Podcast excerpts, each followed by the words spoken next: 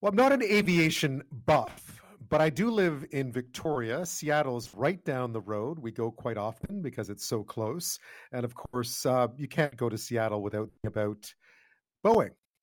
And in Seattle, Everett, really, just outside of Seattle, the end of an era this week, the end of a glorious era in flight rolled off the assembly line. The 1,574th and final Boeing 747 rolled out of the company factory, uh, ending more than a half century production run of the jumbo jet. And workers at Boeing, many of whom had worked on the 747 for a very long time, shared their thoughts about the legacy that they helped build.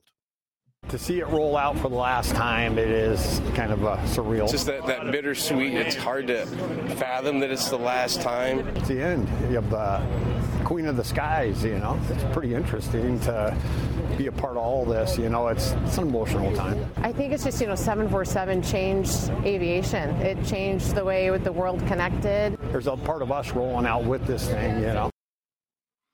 Boeing workers there talking about the final 747, the 1,574th to roll off the assembly line. It's hard to overstate, as they put it, the impact of the so called Queen of the Skies on aviation. The planes could carry hundreds of passengers at a time uh, that long for long haul flights, which was a big deal. It helped open the skies to a huge range of passengers. It really sort of democratized air travel. That might be putting too much on it, but part of it. And of course, they made it easier to fly cargo as well. They were at first primarily cargo planes. That transformed uh, the delivery of consumer goods right around the world. So, really important part of our history, our aviation history as well. It all started when Pan Am, you'll remember them, Pan Am's Juan Trippe made a $500 million deal with Boeing that set the 747 in motion. He wanted a bigger plane. Uh, and you can tell from this 1969 Pan Am commercial that the jumbo jet was a very big deal indeed. Chances are you've heard about the plane with the spiral staircase in first class. The plane with the two wide aisles and the three widescreen movies and the eight foot ceilings in economy. And chances are you've wondered who's going to get this incredible bird off the ground. Now you know. Pan Am will bring you the world's first 747. Pan Am will bring you the plane with all the room in the world before you know it. Yeah, it was a big deal. 1969 Pan Am, of course, so integral to the development of the 747, also the first to fly it. Many others did afterwards. Air Canada, of course, had 747s. I remember them. I just can't can't remember distinctly. I must have been on dozens of 747s, but uh, I do remember the staircase. That's one thing I do remember from early flying.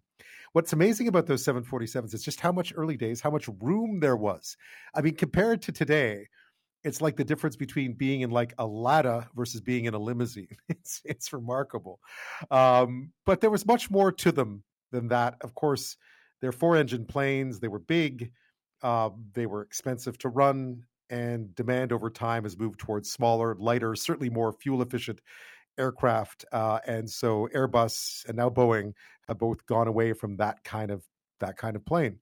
Well, joining me now with more on this is Ted Huetter. He's an aviation historian and a senior manager uh, of public relations and promotions at the Museum of Flight in Seattle. They have the, a prototype of the very first Boeing 747 at the museum.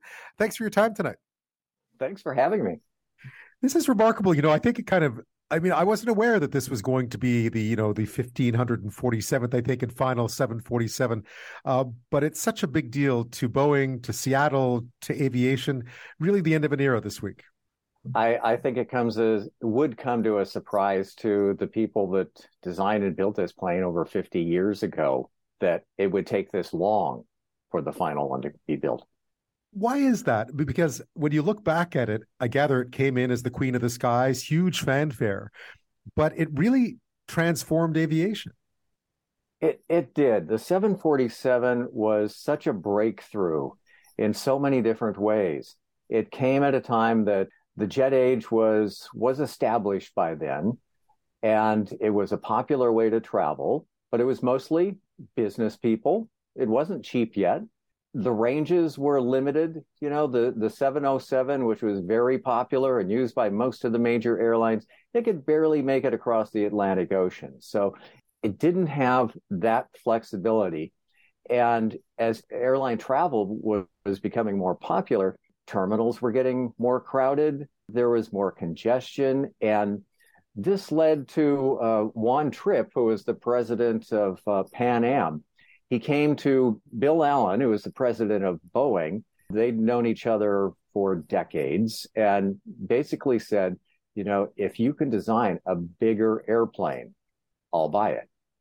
It's an amazing feat of engineering as well, because I gather, of course, the same thing that made it so groundbreaking is also, you know, as always is the case with technology, the same thing that probably uh, made it obsolete eventually now many many years later uh, but tell me a bit about about sort of the, the first jumbo jet what was it about the high bypass engine technology for instance that made it so revolutionary that's the thing about this airplane that's so remarkable is that they were attempting something that had never been done before technologically it was literally twice the size of any of the other jetliners at the time. So the challenges were formidable. A lot of people thought that it couldn't be done.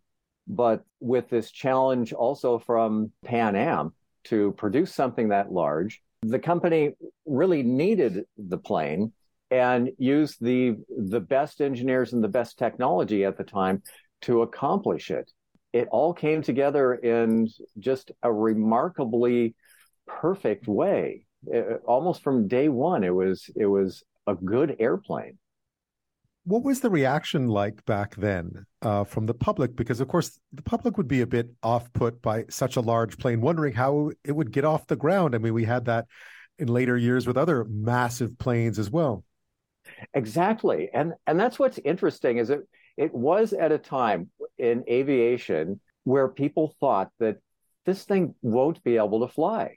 It was unprecedented.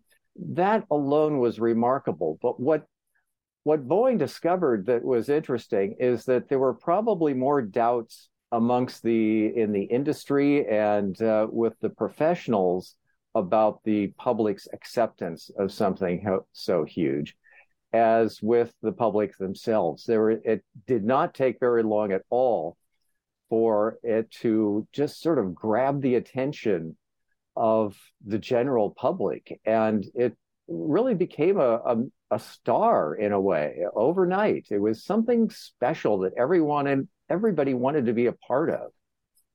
Yeah, airlines quite literally broke down the doors in Seattle to try to get their hands on these 747s in the early days. Exactly. As soon as it became known that it was popular, it became the airliner of choice. All of the major airlines, they, they really had to have one, whether they needed it or not. It was part of the prestige, part of keeping up with the Joneses. It was one of those things that that never really ended. And the fact that we're talking about it now really, really says something about that. It does. You look at it now and you think, my God, there's a lot of room on that plane compared to what you have today. Exactly. It's um, it's still a large plane, and you know the the version that came out of the factory this week, the last of many uh, versions of this airplane, which is also the reason why 50 plus years later it's still being flown, is that it kept advancing with the technology new and better engines were fitted to it, so it became more efficient. It had better range than ever before, could carry more weight than the original planes. It's a bigger plane now. This this Dash 8 final version is is much bigger than the original one. So it kept up with the technology, but as you mentioned earlier, there were other technological advances that also contributed to its demise. Yeah, I guess airlines wanted smaller planes, right? And suddenly the jumbo jet uh, wasn't as as economical or as efficient as it used to be. And, and as always, I mean, technology, it's remarkable that it lasted as long as it did, really, if you look at the history of aviation. There's another aspect to it that uh, the rest of us don't see very often. And that's probably the most important reason the plane continues to fly is that from the very beginning, it was envisioned as a freighter, as an air freighter. that's what got the plane through its first few years before it really caught on with the public. And that was during an economic recession and gas prices and everything else. So it took a few years for the airlines to start buying them as airliners in mass quantities, but it changed air freight almost immediately because that was something that was ongoing regardless. And it was the cheapest, most efficient way to transport goods long distances. Yeah, as you mentioned, the last one to roll off the assembly line is, in fact, a cargo plane, right? Exactly. And um, they'll probably be flying that way for decades. In fact, most of the passenger carrying airplanes, once they're retired, were often bought by the freight companies and converted into cargo airplanes. This also comes at, at a real moment of change for Boeing, too. One thinks of the 747 as sort of being their signature plane, but there's nothing to replace it, is there? Well, Boeing came out with the uh, the triple sevens in the 1990s, and that was the first of the uh, twin engine jumbo jets. So there you had a plane that was almost at the load carrying capacity of the 747. And with these giant new engines, it was able to do it much more efficiency. That plane really is now replacing the 747 for large capacity uh, flights. The the new version of the 777 will carry as many people as the conventional 747 and do it with two engines instead of four. Right, the 777X, right? I guess that's been delayed. Yes. Is that right? We're wait, still waiting on it? It's still in in flight tests. I'm not sure exactly when it will be um, entering service. I think sometime in another year, perhaps. Yeah. But we see them flying out here at Boeing Field, and they are a sight. They're they're huge and they're a beautiful plane. Yeah, and, and and just for the community itself, I mean, the 747 in some ways, not to put not to wax poetic too much, but the 747 kind of helped build Seattle too, to some extent. I mean, Boeing's such an important part of the community, but the 747 was part of that too, wasn't it? Oh, yes. In an interesting way, in that it kind of saved the company because at the time we're looking at the late 1960s and in addition to you know the the obvious need of a larger plane really the trend was going towards faster. So this is a time that most believed that the supersonic transports were the future of commercial aviation. Why would someone want to spend more time on a plane if they can go faster? That was the main focus of Boeing, and then of course Concorde, and uh, and the Russians had a plane as well. They thought that was going to be the future, and the 747 was developed kind of in the background of that at the same time. Then the SST, the US SST that Boeing was working on, gets canceled by Congress. Huge impact for the company. If it weren't for the 747 being such a success, right at about that same time that they had to cancel what they thought was their future, I think Boeing itself might have changed hands. They were heavily into debt on this program, and they really needed that success, and it paid off. Yeah, it strikes me as odd now to think about it that the basketball team was still called the Supersonics, even though it was the 747 that saved the day. Exactly. so, it, I mean, I have I, have been on 747s before. Um, when you look at the old videos today and you see the staircases in the movies, it feels like such a different era of passenger travel. Uh, but any final thoughts for uh, for the Queen of the Skies as it as it rolls? It really flies off into history. Well, I, I look forward to being there when it finally flies away, which will probably be, oh, first week or so in February. But like I said, it is an end of an era, but we will be seeing these planes probably for decades. You have a prototype too, don't you? Tell me about that. Yes, uh, the Museum of Flight has the very first 747 made, the prototype. It's like the crown jewel of our collection. It is outfitted as it always was, which as a test airplane. It, this was never an airliner. So the inside of it is a big cavernous space with instrumentation and things like that that it would have been used for back in those days. But the upstairs still has the lounge that really you walk up that spiral staircase and enter the lounge and it's a time machine you're back to 1969 that whole concept of having that spiral staircase. I can remember the spiral staircase in a 747 just barely. But wow what a different time that was.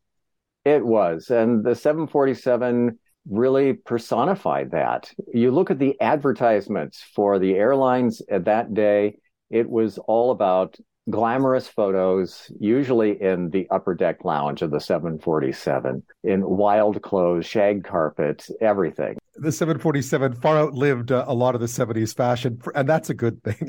yeah. Ted Huetter, thank you so much for your time today. Thank you very much.